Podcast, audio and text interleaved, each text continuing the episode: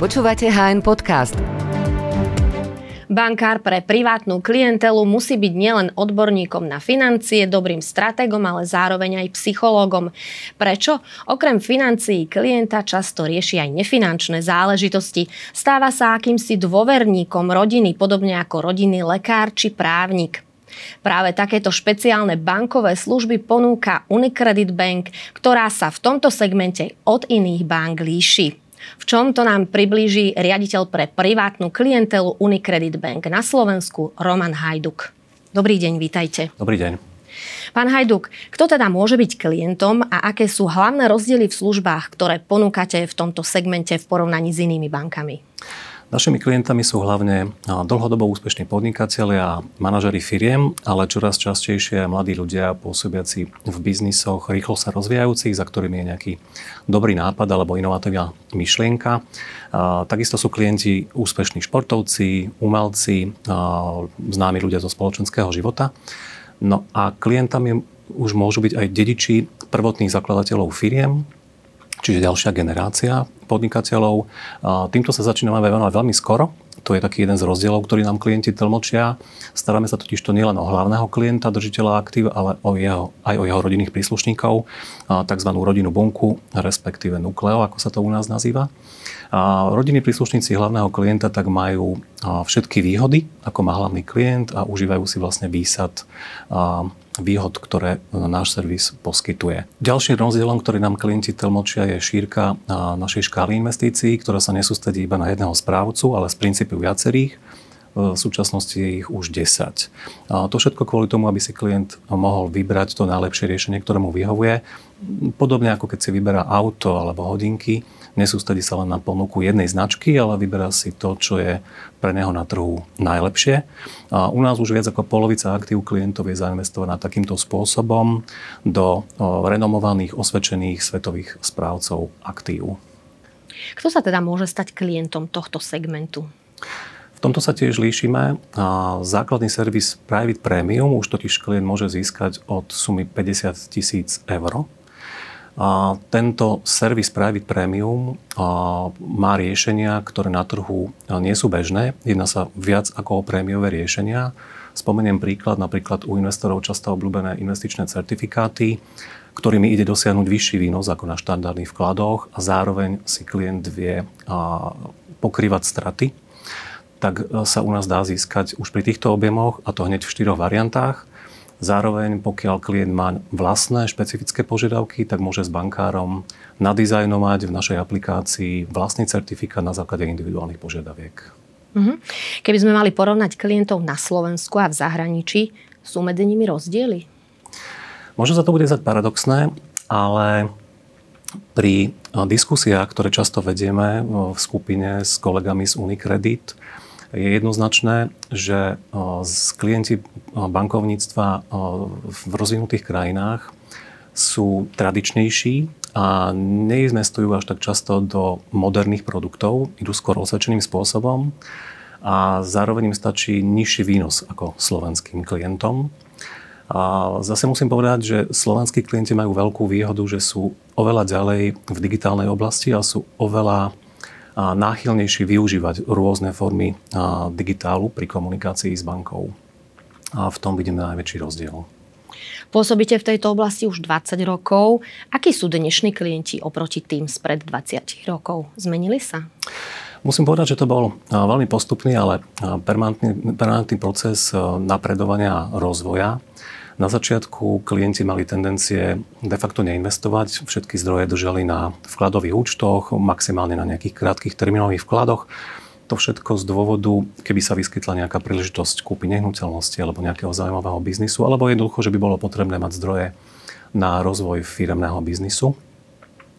A postupne ale, keď úrokové miery začali klesať, tak niektorí z nich začali investovať síce stále bezpečnejšie, ale už aj do vybraných istejších dlhopisov kde si fixovali úrokovú sádzbu na dlhé obdobie. Tí, ktorí tak urobili, tak e, pri veľmi nízkom riziku si zafixovali veľmi dobré výnosy a dobre na tom zarobili.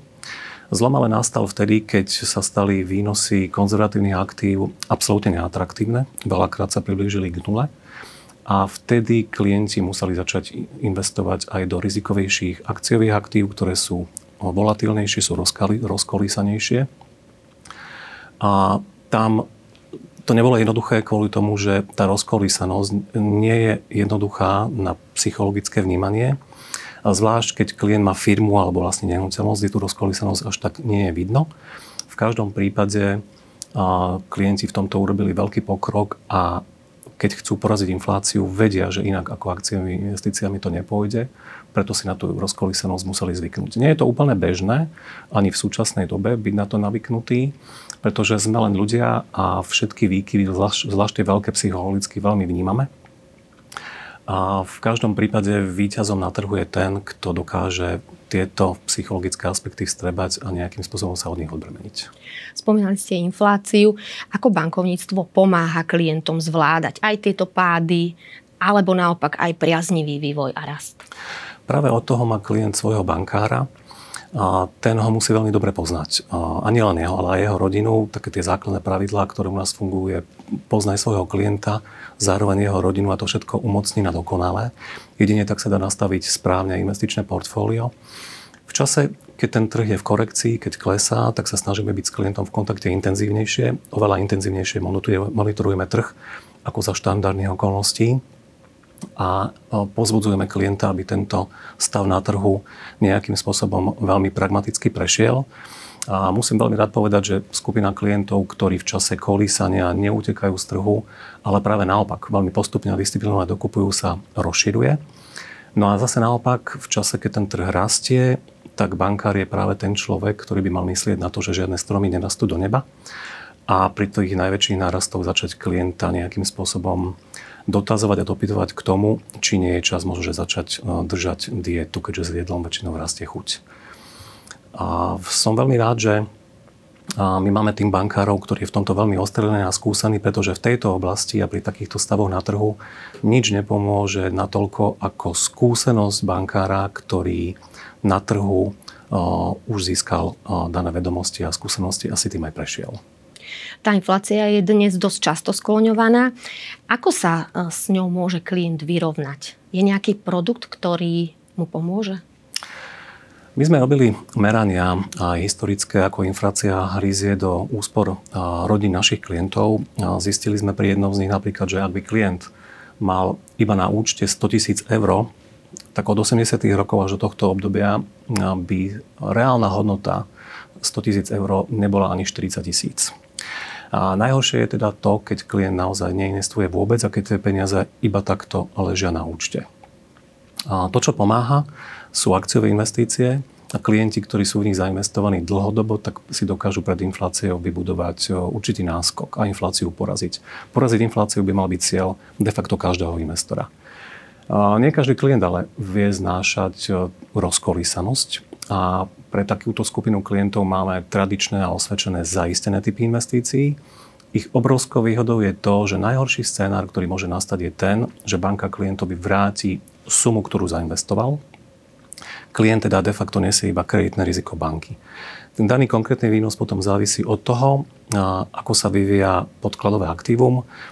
Ním môže byť nejaký široký akciový index alebo nejaké špecifické sektorové indexy my sme sa často venovali sektorovým investíciám, hlavne v oblasti inovatívnych, disruptívnych technológií, umelej inteligencie, biotechnológií, zelenej energetiky, ale napríklad aj sme investovali do oblasti komodity, ako je voda. No a v súčasnosti sa veľmi zaoberáme a monitorujeme napríklad aj sektor tzv. pet economy, čo je v podstate v dnešnej dobe už veľmi rýchlo rozvíjajúci sa sektor, ktorý pokrýva celý biznis okolo domácich miláčikov.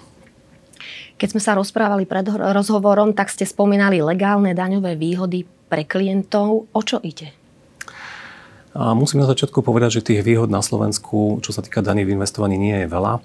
Je len malé množstvo aktív, ktoré spadajú pod daňové výnimky. A preto už niekoľko rokov sa snažíme rozvíjať riadené portfólia na báze ETF, čo sú investície, ktoré sú voľne obchodovateľné na burze a kapitálové výnosy z nich sú už po roku držby od dane oslobodené. Napríklad aj zmienované zaistené investície takisto spadajú po túto daňovú výnimku. A ak by sme ale išli do oblasti veľmi často využívaných investícií, ako sú podielové fondy, tak tie zatiaľ nemajú výnimky žiadne. Dobrou správou je, že od budúceho roka sa to zmení a kapitálové výnosy aj z podielových fondov, aj iných typov investícií budú po troch rokoch držby oddania oslobodené čo je vynikajúca správa pre investorov, pretože investor nebude musieť pri rozhodovaní o investícii veľmi silno dbať iba na daňový zreteľ. Daňový režim je totiž to pri rozhodovaní o investícii veľmi podstatný. A tým pádom, že to odpadne, tak oveľa väčšiu rolu bude hrať to, aká investícia sa v daný čas viacej hodí. Niekedy to môže byť pasívne ETF, niekedy to môže byť práve naopak aktívne riadený podielový fond. Tým pádom budeme môcť oveľa lepšie a efektívnejšie využiť tú pestrosť, ktorý investičný svet ponúka. Dnes sme hovorili o bankovníctve pre privátnu klientelu. Na budúce si povieme viac o tom, ako vhodne investovať. Našim hostom bol Roman Hajduk z Unicredit Bank. Ďakujem za rozhovor. Ďakujem a pekný deň želám.